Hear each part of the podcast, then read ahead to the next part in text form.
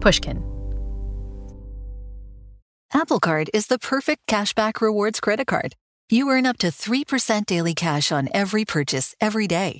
That's 3% on your favorite products at Apple, 2% on all other Apple Card with Apple Pay purchases, and 1% on anything you buy with your titanium Apple Card or virtual card number. Visit apple.co slash card calculator to see how much you can earn. Apple Card issued by Goldman Sachs Bank USA, Salt Lake City branch. Subject to credit approval. Terms apply. This episode is brought to you by Choiceology, an original podcast from Charles Schwab, hosted by the amazing Katie Milkman, behavioral scientist and author of the best-selling book How to Change. Choiceology is a show about the psychology and economics behind our decisions. You can hear true stories from Nobel laureates, authors, historians, athletes, and more about why we do the things we do. Listen to Choiceology at schwab.com slash podcast or wherever you listen to your shows. What if there was someone who wanted to help you find a job? Choose Express Employment Professionals, and that's exactly what you'll get. They can help you find work in any industry. With just one interview at Express, you have a connection to endless jobs, whether you want a contract job, a new full time role, or a summer job. Choose Express Employment Professionals. Express has more than 860 locally owned locations and no fees for job seekers.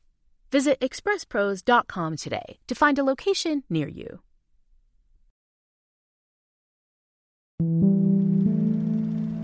When we experience negative emotions, things like guilt or sadness or anger, it can feel pretty intense, almost like navigating a violent storm at sea. We might feel buffeted and disoriented, or even a little sick to our stomachs. At times like that, staying on an even emotional course can feel impossible, like we'll never reach the safety of dry land again. I've chosen this nautical analogy for a reason. As I began reading more about the science of negative emotions for this special season, I learned more about the excellent work of Harvard Medical School psychologist Susan David. In her book, Susan argues that negative feelings are like the bright glow of a lighthouse in a storm. To become a wise emotional seafarer, we need to heed the warning of all the hidden rocks ahead. If we ignore the light completely or venture too far out, we might get trapped. The problem is that we tend not to listen to the message our yucky feelings are sending, and that means we sometimes find ourselves dashed on the emotional rocks. Susan's interest in thinking more carefully about negative emotions began early in life. It was born of both family tragedy and the grim politics of her homeland. A lot of my work is born not in the halls of Harvard or Yale, but in, like so many of us, in the messy, tender business of life. So I grew up in the white suburbs as a white child in apartheid South Africa. And it was very much a country and community that was committed to not seeing and to denial. And so from a very early age, I actually became interested in this thread that I think really runs through my work, which is seeing versus not seeing, particularly when it comes to the emotional world and how whether we see ourselves impacts and how it impacts on our capacity to be wholehearted humans. And so, really, that's the thread of so much of my work. And then, when I was around 15 years old, my father, who was 42, was diagnosed with terminal cancer. And I remember my mother telling me to go and say goodbye to him. He was dying in our home. And I went to his room. I opened the door. It was just before I headed off for school. It was on a Friday. And my dad was lying in bed and his eyes were closed. And I just remember this feeling that even though he couldn't see me, that he could. He knew me. I'd always felt seen in his presence. And then also overlaid on that was this experience that I had after my father's death, which was everyone telling me to just be strong, keep smiling, and I am a 15 year old and I become the master of being okay. You know, I don't drop a single grade. People ask me how I'm doing. And in a world that seems to value relentless positivity as a marker of so called strength, I keep saying, I'm okay, I'm okay. But the truth, Laurie, is that back home, my family is struggling. My father has died in debt. My mother's grieving the love of her life. She's raising three children. The creditors are knocking. And I, as a child, was just struggling. I felt so untethered from myself and so untethered in this experience of grief. And I started to respond to that as so many people do when they're experiencing emotional pain, especially unprocessed emotional pain, which is for me, that took the form of binging and purging, refusing to accept the full weight of my grief. And then the last thing that I would just add to this journey of how I come to my work is I remember when I was then probably about six months later, I'm in this struggle and I recall this extraordinary teacher handing out these blank notebooks to the class. And she was my English teacher and she looked at me and she said, an invitation to the class, but it felt like it was to me. She said, Write, tell the truth, write like no one is reading. And so, Laurie, I started this correspondence with this teacher. It was this correspondence where I would journal and I would hand in my journal and she would write back to me in pencil. It was my story and she was writing back in pencil thoughts or responses to what I was experiencing. And so I had this feeling that actually became clear to me, which was this act that I was engaging in with my teacher was actually revolutionary for me. It was counter to what I was being told in society, which is just get on with it and just be positive. And instead, what I was doing is I was facing into these really difficult emotions and experiences. And that, that secret silent correspondence with the teacher, as well as the secret silent correspondence with my own heart, actually landed up shaping my career. So I became an emotions researcher and I was really just foundationally interested in what is told to us by society about emotions and in what ways does that narrative actually not serve us? In fact, completely counter to making us strong and more resilient. It actually makes us more fragile. And that became the thread of the work that I do. And so I love this story because it, you know, it, it shows the kind of way that we normally deal with these undesirable emotions, you know, both kind of the ways that society tells us we need to deal with them, but also our natural instinct, which is like, you know, avoid, avoid, avoid. Like in, in their book, you kind of walk through so many bad reactions we have when we have these undesirable emotions.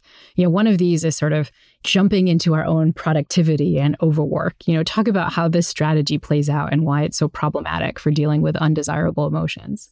Yeah. So, what I've found in my work is that typically when people have difficult, tough emotions, they very often have one of two ways of responding. The first is what I call bottling. And bottling is basically where you push aside the difficult emotion, often with good intentions. I've got so much to do. I just can't get on, you know, I've just got to get on with my life. And sometimes the reason that we do this is because we fear that by facing into the difficult emotion that we don't have the skills to deal with it or that somehow it's just better to be productive and focused on moving forward. And so bottling emotions is really this idea that we push the emotions aside for whatever reason. And we think that that actually is helpful, but there's a body of research showing that when we push aside these difficult emotions, there's actually an amplification effect, which is really fascinating. And for anyone who's ever tried not to eat a big piece of chocolate cake that's tempting you in the refrigerator, you know that the more you try not to think about that piece of chocolate cake, the more you dream about it. And the same experience happens with emotions. And when I talk about emotions in this way, I'm both talking about the big moments of emotions, the, the grief, the loneliness, the loss, but I'm also talking about the smaller experiences that we might have day to day. We feel undermined in a meeting. We feel shut down. We feel like we just want to roll our eyes at the change that's going on in our organization. So we, we have every day thousands of these kinds of emotional experiences. And on the one hand, we can bottle them, we push them aside, but there is this amplification effect. And what becomes clear when we look at the research is that when we do this as not just a once off, but as a tendency, actually, it undermines our well being. We have lower levels of resilience, higher depression, higher anxiety. It impacts on the quality of our relationships and even on our ability to achieve our goals because if you take these emotions that are trying to signal something to you, oh, you bored in your job or things aren't going well, and you push them aside, then you aren't actually adapting to the reality of your life. And therefore, you aren't putting strategies in place to move forward effectively. So that's one way we can deal with difficult emotions. The other looks so different, and yet a lot of the consequences are the same. So brooding is where we get stuck in the difficult emotion. We get victimized by our news feed. We get hooked on being right. We go over and over and over in our heads why it is we're so unhappy with something that's happened. And again, even though this might have the semblance of being effective, it actually keeps us very stuck in the emotional experience and not moving forward effectively. And so, if we think about this difference, it's really fascinating because brooding is similarly associated with lower levels of well being, uh, goal attainment, and relationships. And I almost imagine, Laurie, it's like if you've got a pile of books that you're holding and your emotions are the books. Bottling is where you hold those books so far away from you that ultimately the energy and effort that's involved in holding them far from you leads you to drop them. And so you might snap at the person or you cry unexpectedly or are caught off guard by those difficult emotions. When we brooding, we hold the book so tightly to ourselves and so we're not able to see the child who's giving us a hug or who wants to be with us. We're unable to be and breathe and be wise in the world. So, bottling up pain, anger, and anxiety doesn't really work, but allowing these emotions to fully take over doesn't help either. Unfortunately, these both tend to be our go to strategies when we're facing a tough situation. When we get back from the break, Susan will share a potential middle path we can use to navigate emotions. As we'll see, it's a strategy that we can all use to find greater happiness no matter what life throws our way. The Happiness Lab will be right back.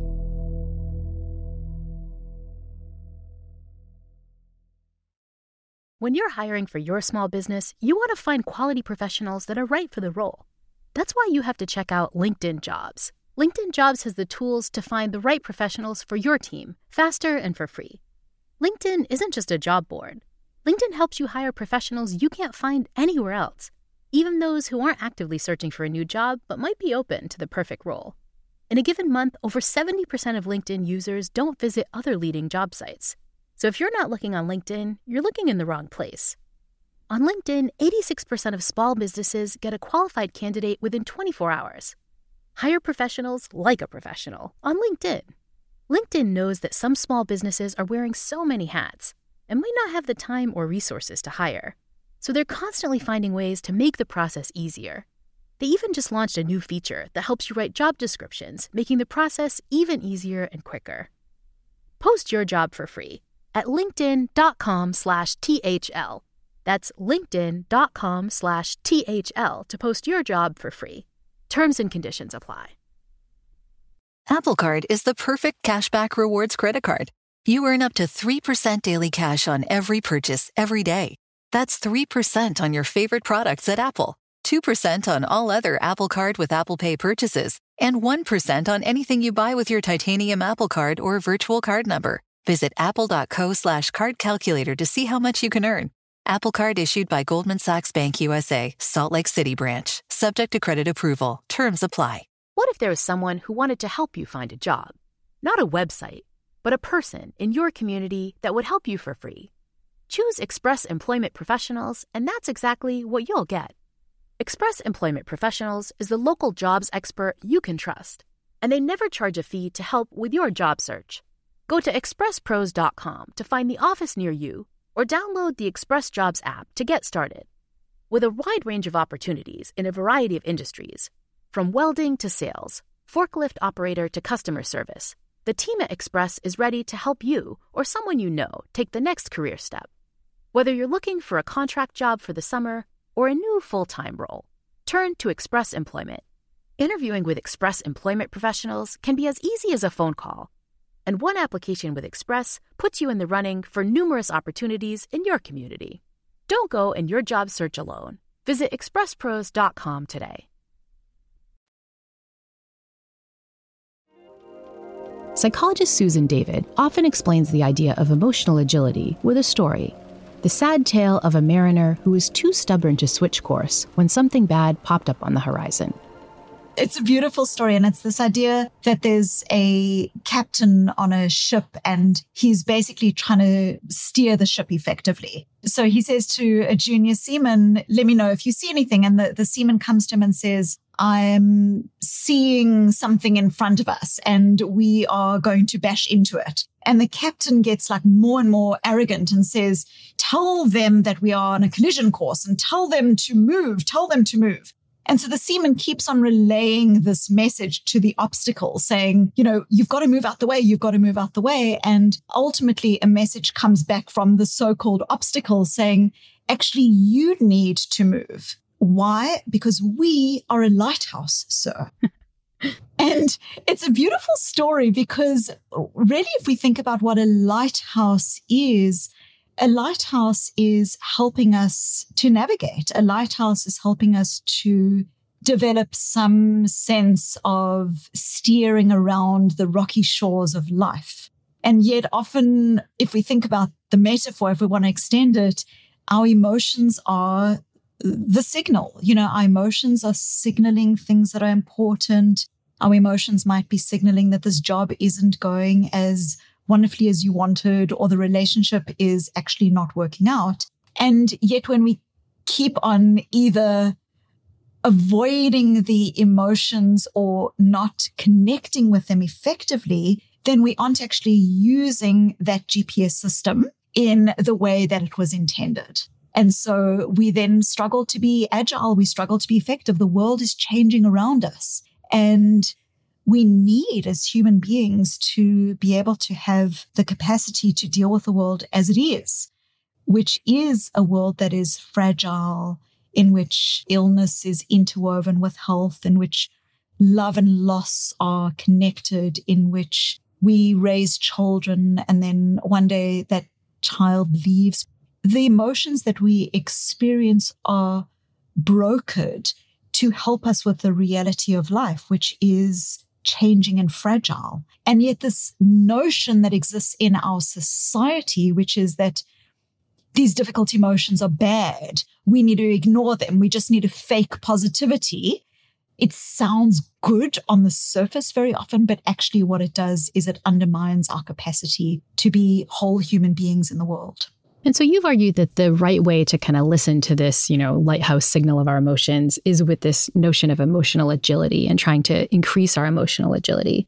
Explain what you mean by emotional agility. What is it? So, emotional agility is the ability to be with your everyday thoughts and emotions and experiences in a way that is healthy. And I'll go into what I mean by the word healthy but it's being with these experiences in a way that's healthy so that you can respond effectively to everyday situations. So let me break that down a little bit. We all have thousands, literally thousands. We uh, we have approximately according to some research 16,000 spoken thoughts every day and many more course through our minds experiences of am I good enough am I not good enough is the job you know the, all the stuff goes on in our minds. We have all of our emotions, emotions like fear and sadness, grief, loneliness, loss, stress, anxiety. We have all of it. And we also have stories. Some of our stories were written on our mental chalkboards when we were five years old. Stories about who we are, whether we're good enough, whether we're creative or not creative. And so we have this normal experience of these thoughts, emotions, and stories. And we need to have skills that enable us to deal with these in ways that are healthy. Now, what's not healthy is when we either push them aside or we fail to learn from them or when we allow them to call the shots. And so what emotional agility is, it's the ability to hold these thoughts and emotions and stories lightly. So to not ignore them, but to hold them lightly to recognize, for instance, that when we experience a difficult emotion, that difficult emotion, just like the lighthouse, is tapping us on the shoulder and it's saying, hmm, there's this thing that's important to you. And Laurie, I'll give you an example loneliness. we don't like experiencing loneliness. But loneliness is often signaling, signposting that intimacy and connection are important for you and that you don't have enough of it in your life right now. Boredom at work. We could look at boredom and go, oh, I'm just going to ignore it because at least I've got a job. In other words, bottling the difficult experience. Or we might say, what is that boredom signaling? It's signaling that I value growth and learning and I don't have enough of it. I often think grief, you know, grief is love looking for its home. Grief is tapping us on the shoulder saying, Remember me, think of the things that you learned from me, hold me. I'm still with you in some way and bring that to life in a way that feels special and connected. And so, holding our thoughts and emotions lightly is by being curious with them and being able to recognize that when we experience these difficult emotions, while the dictates of society might say, oh, you've just got to be positive, you've just got to push them aside. In fact, there's extraordinary beauty when we just slow down with them in a way that is curious. Huh, what is this emotion telling me about my needs or my values? There's also connected with that, Laurie, is this need to be compassionate because it's hard to human. It's hard to be a human being in the world, regardless of what the circumstances are of your world. And so, emotional agility is really about this ability to be with our emotions in ways that are curious, compassionate, and courageous. Courageous because we don't often or always like what we see and feel, so that we can then understand our values and our needs and move forward in the direction of those values. And so, one of the ways you've argued we can start this process of kind of gaining our emotional agility is first to kind of show up and kind of non judgmentally see the emotions we're dealing with. Why is showing up for our emotions so hard? It's kind of funny, right? Like they're there, but we tend not to kind of know what's going on when we experience these undesirable emotions. Yeah, we described a little bit earlier. We spoke a bit about these narratives that exist in society. And it's important to recognize that all of us grow up with what are called display rules. Display rules are often the implicit and sometimes even explicit rules that may be in existence in the families that we were born into or even in society at large. And an example of a display rule might be you come home from school as a child and you're angry and a parent says to you, uh, why are you angry? And you say, I'm angry because, you know, Jack didn't play with me today. And the parent with great intentions jumps in and says something like, Don't worry, I'll play with you, you know, or I'll phone the mean person's parents. Let's go bake cupcakes and it's done with really good intentions. But what that might signal to you is that joy and happiness are allowed in this house and that anger isn't, or that sadness isn't. Sometimes these rules are explicit. Sometimes someone might say, go to your room and come out when you've got a smile on your face. Display rules exist in our communities. When we say to someone with cancer who is terminally ill and is suffering, and we say to the person, just keep positive, what we are conveying is a display rule, which is that their experience of pain and grief and hardship has no place. And so it's really important to recognize that one of the reasons that we unsee our difficult emotions is because despite the fact that they exist and are all around us, there are these narratives that basically say either they are not allowed or they don't belong or we live in a world that says we can fix everything. If we don't like our car, we can buy a new car. If we don't like the walls, we can paint them a different color. And so when we experience these difficult thoughts and emotions, we can just fix them. We can find ways to be grateful. We can think positive and everything will be okay. But it actually doesn't work. And so what we are doing when we start cultivating this capacity to show up to our difficult emotions is we start recognizing that when a city is being bombed. It's very difficult to rebuild. It's very difficult to find a way forward in the midst of the bombing. It's only when there is an internal ceasefire that one is able to start moving forward effectively. And so, if you're in a space with your difficult emotions where you say, I'm not allowed to have it, I should be grateful, I need to just think positive, literally what you are doing is you're in a little war with yourself about your own emotions and your own suffering. And so, a really important part of showing up is ending that war, literally ending the war. This is what I feel.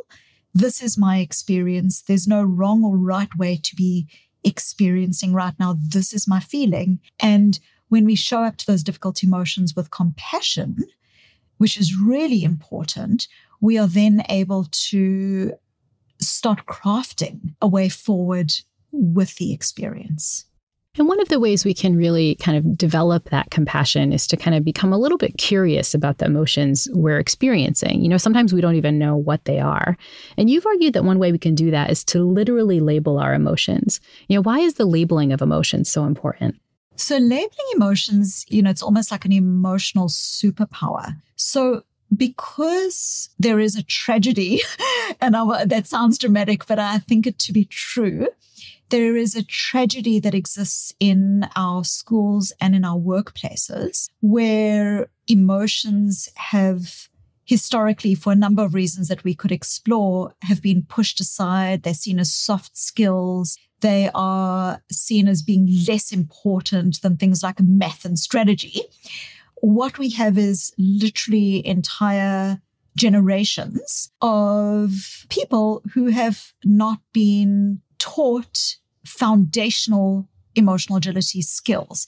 And these are core to our well being, to our mental health, to our relationships. Internal pain always comes out. And the people that pay the price are ourselves and our communities, our children. And so, one of the emotional skills that is not taught is the superpower, which is emotion granularity. And I'll give you an example of what I mean by this. Often, when we've had a tough day, we'll say something like, I'm stressed. We use a very broad brushstroke, black and white label to describe the emotion that we've experienced. And stressed is the most common one I hear, but people might have their own that they use that have become very familiar. And it's basically this label that you use that's your quick go to label to describe what it is you're feeling. Now, if we think about it, there is a world of difference between stress and disappointment stress and that knowing, gnawing feeling of I'm in the wrong job, the wrong career, or this relationship isn't working out.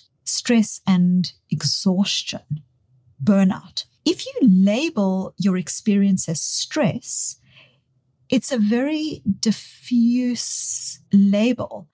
It's very murky, and your body, your psychology doesn't really know what to do with that. It's almost like being in that boat and you think that there might be something on the horizon that you've got to pay attention to, but you've got no idea what it is. But when you start saying to yourself, what are two other options? I'm calling this thing stress, but what else could it be? Oh, it's disappointment.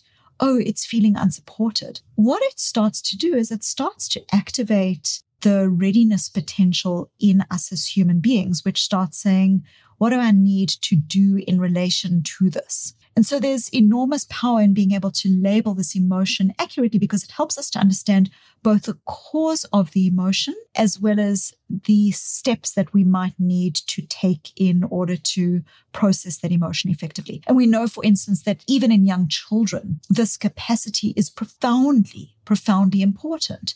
A 16 year old who is encouraged by a peer to, oh, let's let the air out of the principal's car tires if that 16 year old is able to say, hmm, on the one hand, I feel excited and tempted, but actually deeper down, there's a sense of uh, disquiet, trepidation.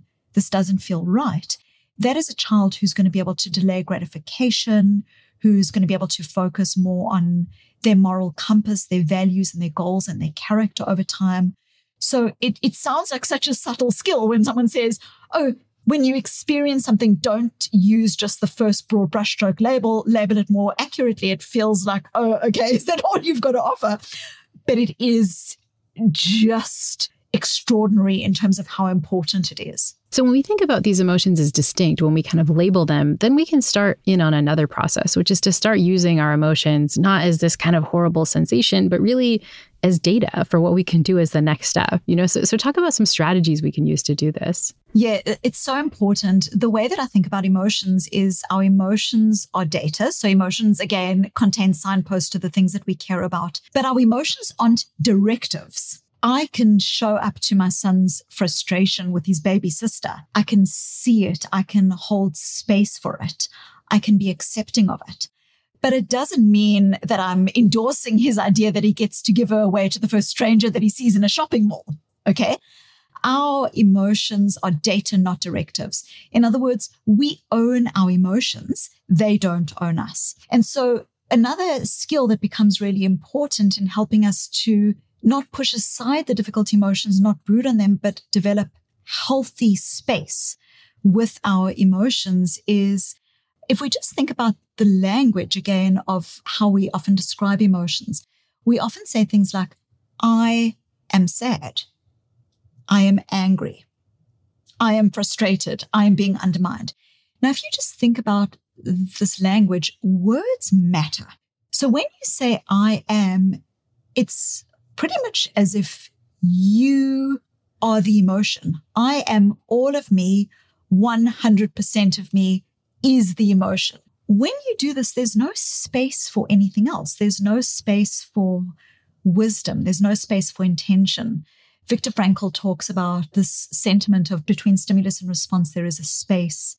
And in that space is our power to choose. And in that choice lies our growth and our freedom. So when we are hooked by a difficult emotion, when we feel triggered by it, there is no space. We just feel something and we respond. You know, someone that I love starting in on the finances, I'm going to leave the room because I feel alienated. So we hooked. And what we're trying to do when we being emotionally agile is to cultivate healthy space between us and our emotions so that we own the emotions, they don't own us. And one of the ways we can start doing this is by recognizing again that when we say I am, there's no space. You are literally defining yourself by the emotion. And so what's being crowded out there are the other parts of you that exist in every single one of us our wisdom, our intention, our values, who we want to be, our breathing, our connectedness. There's so much centeredness in every single one of us. And so the way we can start creating this space is by noticing the thoughts or the emotions or the stories for what they are. They are thoughts, emotions, and stories. They're not fact. So, an example I am sad. I'm noticing that I'm feeling sad. I'm being undermined. I'm noticing that this is my thought that I'm being undermined. I'm not good enough. There's no point in even trying. I'm noticing that this is my I'm not good enough story. When you do this, you aren't ignoring your difficult experience, but you're creating space in it. And a beautiful metaphor that I think, when I think about this skill, is that when you say I am, it's almost like you are the emotion and the emotion is a cloud and you've become the cloud. I am sad. But when you instead create space between you and the emotion, I'm noticing that I'm feeling sad there's literally a kind of distance that's created in language. What happens then is you aren't the cloud any longer. You are the sky. You are the sky. Every single one of us is beautiful and capacious enough to have all of our difficult emotions and still choose who we want to be in the moment. You are not the cloud, you are the sky.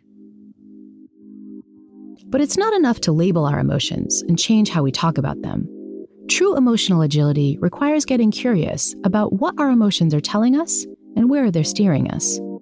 And that kind of agility requires something more. In the words of one of my favorite 70s bands, Parliament, we gotta have that funk.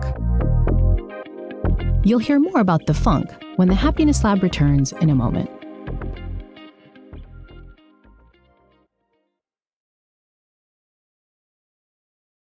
What if there was someone who wanted to help you find a job? Not a website, but a person in your community that would help you for free. Choose Express Employment Professionals, and that's exactly what you'll get. Express Employment Professionals is the local jobs expert you can trust, and they never charge a fee to help with your job search. Go to expresspros.com to find the office near you or download the Express Jobs app to get started. With a wide range of opportunities in a variety of industries, from welding to sales, forklift operator to customer service, the team at Express is ready to help you or someone you know take the next career step. Whether you're looking for a contract job for the summer or a new full time role, turn to Express Employment. Interviewing with Express employment professionals can be as easy as a phone call, and one application with Express puts you in the running for numerous opportunities in your community. Don't go in your job search alone. Visit expresspros.com today. This episode is brought to you by Choiceology, an original podcast from Charles Schwab. Choiceology is a show all about the psychology and economics behind our decisions. Each episode shares the latest research in behavioral science and dives into themes like can we learn to make smarter decisions and the power of do overs. The show is hosted by the amazing Katie Milkman. She's an award winning behavioral scientist, professor at the Wharton School of Business, and an author of the best selling book How to Change.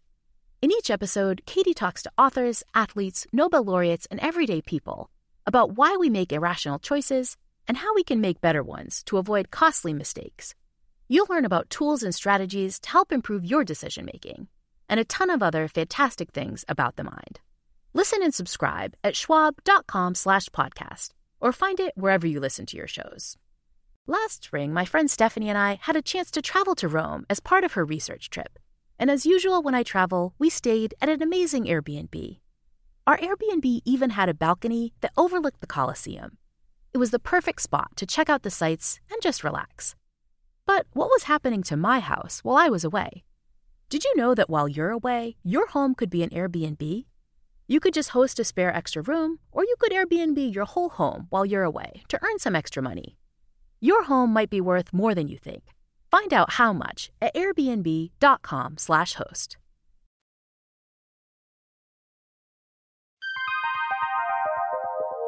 Psychologist Susan David argues that the first step in reacting effectively to our negative emotions is knowing which specific emotion we're dealing with. We need to distinguish a catch all sensation like stress from more specific feelings like exhaustion or disappointment. But once we know what emotion we're dealing with, we also need to figure out what it's saying to us. Or as Susan puts it, we need to ask, what's the funk?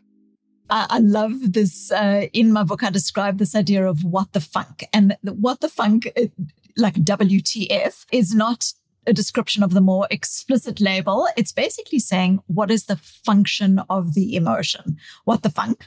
You know, what the funk is my grief signaling? What the funk is my loneliness signaling? And so, what we're starting to do when we ask ourselves what the funk is we are starting to really create this beautiful space between us and the emotion. So instead of feeling that the emotion owns us, that it's driving us, that, that we triggered by it, that, that it's writing our story, what we're starting to do is we're starting to use the emotion in the way that it was intended, which is to help us to adapt. And so what the funk is a lovely short form for what is the function? What is the emotion trying to tell me about my needs or my values? When I am, you know, worried about a situation in the workplace, on the face of it, I might say, okay, well, I'm just feeling worried or I'm just feeling angry. But when we start saying what the funk, it may be that that worry is signaling that we really care about quality or we really care about our clients and that we are concerned that the way we are moving forward is actually not a good direction. So when we start asking ourselves what the funk, whether that's in a personal context or in a broader context, we're starting to say, what is this emotion trying to signal about my values or my needs? The example that I gave earlier, which is if I am feeling lonely, the function of that loneliness is to say that I need more intimacy and connection. And so you might say, well, I am on Zoom calls every day and I see people all around me, but we know that we can be lonely in a crowd. And so what the function of loneliness might be saying, you know, you pass your spouse in the kitchen as you both getting a coffee and you're both on your phones and you barely look up at one another. And yes, you might be in a house full of people, but you still feel lonely. And the function of that loneliness is to help you to reach out in the direction of the need or the value. And so you can then start making small changes which is, you know, in this particular example, it might be that there's this moment of opportunity that you have in your day where you can move in the direction of your needs or your values. So it might be that you genuinely are giving that person a hug at the end of the day and crafting a new moment of connection. And we can do this with any of our emotions or emotional experiences where we are learning from them. A good way, actually, of thinking about this is as people are listening to this podcast, if I asked you on a blank piece of paper to just think about some emotion words that you've been experiencing. So I've been feeling X, whatever that is for you, regret or sadness or anxiety, whatever that is. So you've got that on that piece of paper. Now, in a world that focuses on forced false positivity, you might imagine that I'm going to ask you to now turn the piece of paper over and write about, well, what you should be grateful for or why you should be happy. But actually, what I would ask you to do is something quite different, which is to turn the piece of paper over and ask yourself, what is that emotion signaling about your needs or your values? And even if that emotion has actually been a joyous emotion, you know, if you over the past couple of months have experienced a lot more joy than might be typical, you might be asking yourself, what is this joy signaling about my needs? It may be that you have reconnected with creativity or with particular people. And so, again, even that beautiful experience of joy is signposting that this thing is important to you and you can keep moving towards it and a reminder to keep threading this experience, this quality through your life. And so this is so important that our emotions can have this function of signaling our values because I think, you know, just like our thoughts and just like our emotions, sometimes our values are the kind of thing that we can't totally see. You know, we're sort of blind to which values we're living out. And you talk about cases where emotions can sometimes tell us that we're living out the wrong kinds of values. You have this lovely phrase in your book called the, the idea we're living out dead people's goals. You know, what, what do you mean here and how can emotions be so helpful in this in this regard? So the idea with what I described with dead people's goals is just often people will say things like, I don't want to be stressed. I don't want my heart to be broken. I don't want this project to fail. And what I mean by dead people's goals is the only people, and I say this, you know, facetiously, is the, the only people who don't ever have their hearts broken, who never experience stress or loss or disappointment are dead.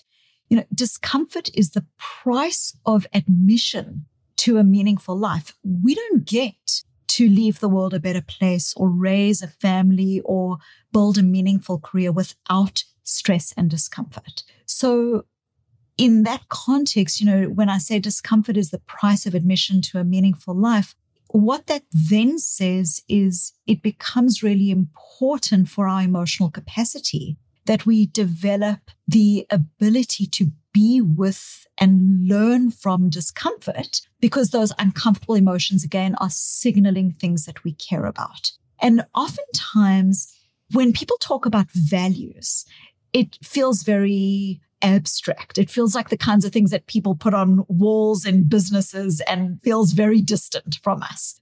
The way that I think of values are that they're the heartbeat of your why. They are things that at core matter to you and they're not abstract. They are qualities of action. They're qualities of action. So every single day, life is asking you, is asking me, is saying, who do you want to be today? Every day. And every day we have opportunities to either move towards our values or away from our values. If we value health, are we moving towards the running shoes or away from them? If we value relationship, are we moving towards the uncomfortable conversation because we know that it's important to our relationship? Or are we moving away from it because I just can't be bothered to go there, even though we know at its core that that leads to disengagement and dissolution? So every day we have these opportunities to move towards our values. We, we stay upright on a bicycle by cycling and we stay upright as people with the lives that we want to be living by moving actively towards the things that we care about. And so then often people will say things like, well, how do I work out what my values are? You know, how do I start discerning what my values are? And it's a really important question because, again, it's not the kind of conversation that we often have in our schools or in our workplaces. And that becomes really challenging. I'm sure that in the podcast, you've explored things like social contagion, where we know that people can start picking up behaviors of other people. Your next door neighbor drives a particular car. We want to drive that car. And sometimes we don't even know we're doing it. We, we know from large scale epidemiological studies that your chances of getting divorced increase if people in your social network that you don't even know get divorced. And we saw this in the pandemic, how people catch other people's behaviors. So what can start happening is over time, we can move more and more and more away from the things that matter to us. And so it becomes really important for us to just sometimes take a little bit of time to affirm our values. There's been some work that's just asked people to just sit down for 10 minutes and ask them to remind themselves what's important to them in their relationship or what's important to them in what they're studying or their careers. And that type of values affirmation is very strong and very protective in terms of enabling people to ward off that social contagion. But as you speak to Laurie, one of the core ways that we can start connecting with our values is by paying attention to the heartbeat that comes through our difficult emotions, because often our difficult emotions are signposting. They're signposting things that matter to us. And so, you know, this brings us to a kind of irony, right? In that running away from our negative emotions, trying to avoid them, you know, trying to bottle them up, we're like missing out on this super important signpost, this like lighthouse that's signaling like, hey, your value's over here and you're not meeting it, right? You know, you might need to switch your behavior. You know, do you think through this idea of really welcoming our inner experiences, you know, like breathing into them, accepting them with curiosity, you know, is that going to set us on a new course that will allow us to flourish a little bit more?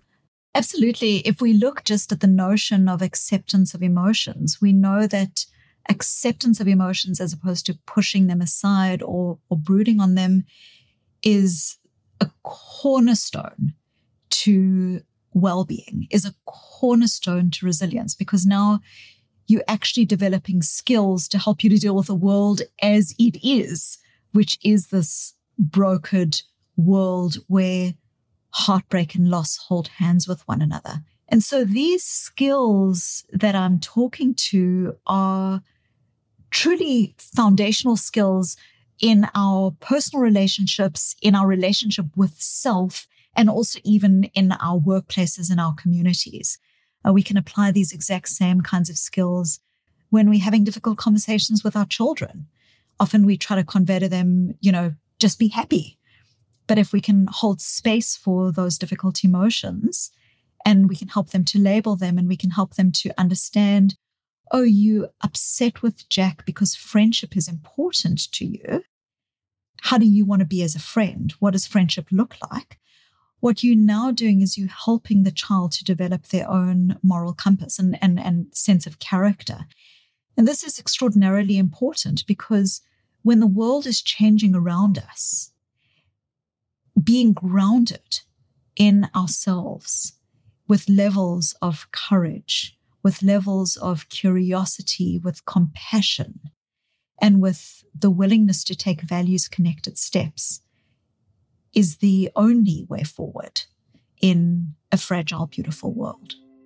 I was haunted by a phrase that Susan used a few times during our conversation. She noted that discomfort is the price of admission for a meaningful life. We often run away from things we think will bring us discomfort all the potential failure, humiliation, and rejection of life. But by running away, by not even trying, we deny ourselves the opportunity to win, to be a success, and to be accepted. Susan's quote really resonated with me because I definitely struggle with this very issue. But I'm hopeful that this special season of the Happiness Lab can help us learn how to deal with our negative emotions without all the fear, so that they won't hold us back from doing all the things that will give our lives more happiness and more meaning. In our next two shows, we're going to be jumping right into the deep end when it comes to yucky feelings. We're going to focus on an emotion that goes way beyond mere discomfort, one that many of us dread the most, but that none of us can really hope to avoid in this beautiful, fragile world. When the Happiness Lab returns, we're going to look at how to deal with grief, how to learn from this emotion, and how to figure out what it's there to teach us. The purpose of grief is that pain is the agent of change. So when we allow it to come through our system, forces us to face this reality that we don't want to look at, that this person that I love or this thing in my life that I was really attached to is no longer here. Until next week, stay safe and stay happy. If you like this show and others from Pushkin Industries, consider subscribing to Pushkin Plus. As a special gift to Pushkin Plus subscribers, I'll be sharing a series of six guided meditations to help you practice the lessons we've learned from our experts. To check them out, look for Pushkin Plus on Apple Podcast subscriptions.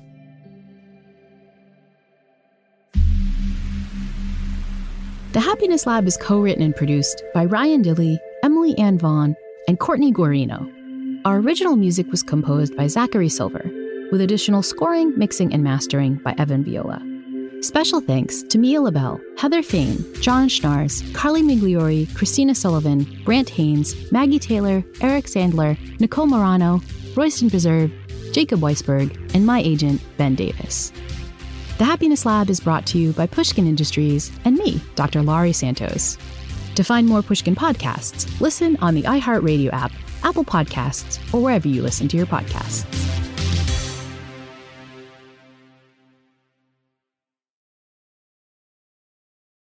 When you're hiring for your small business, you want to find quality professionals that are right for the role.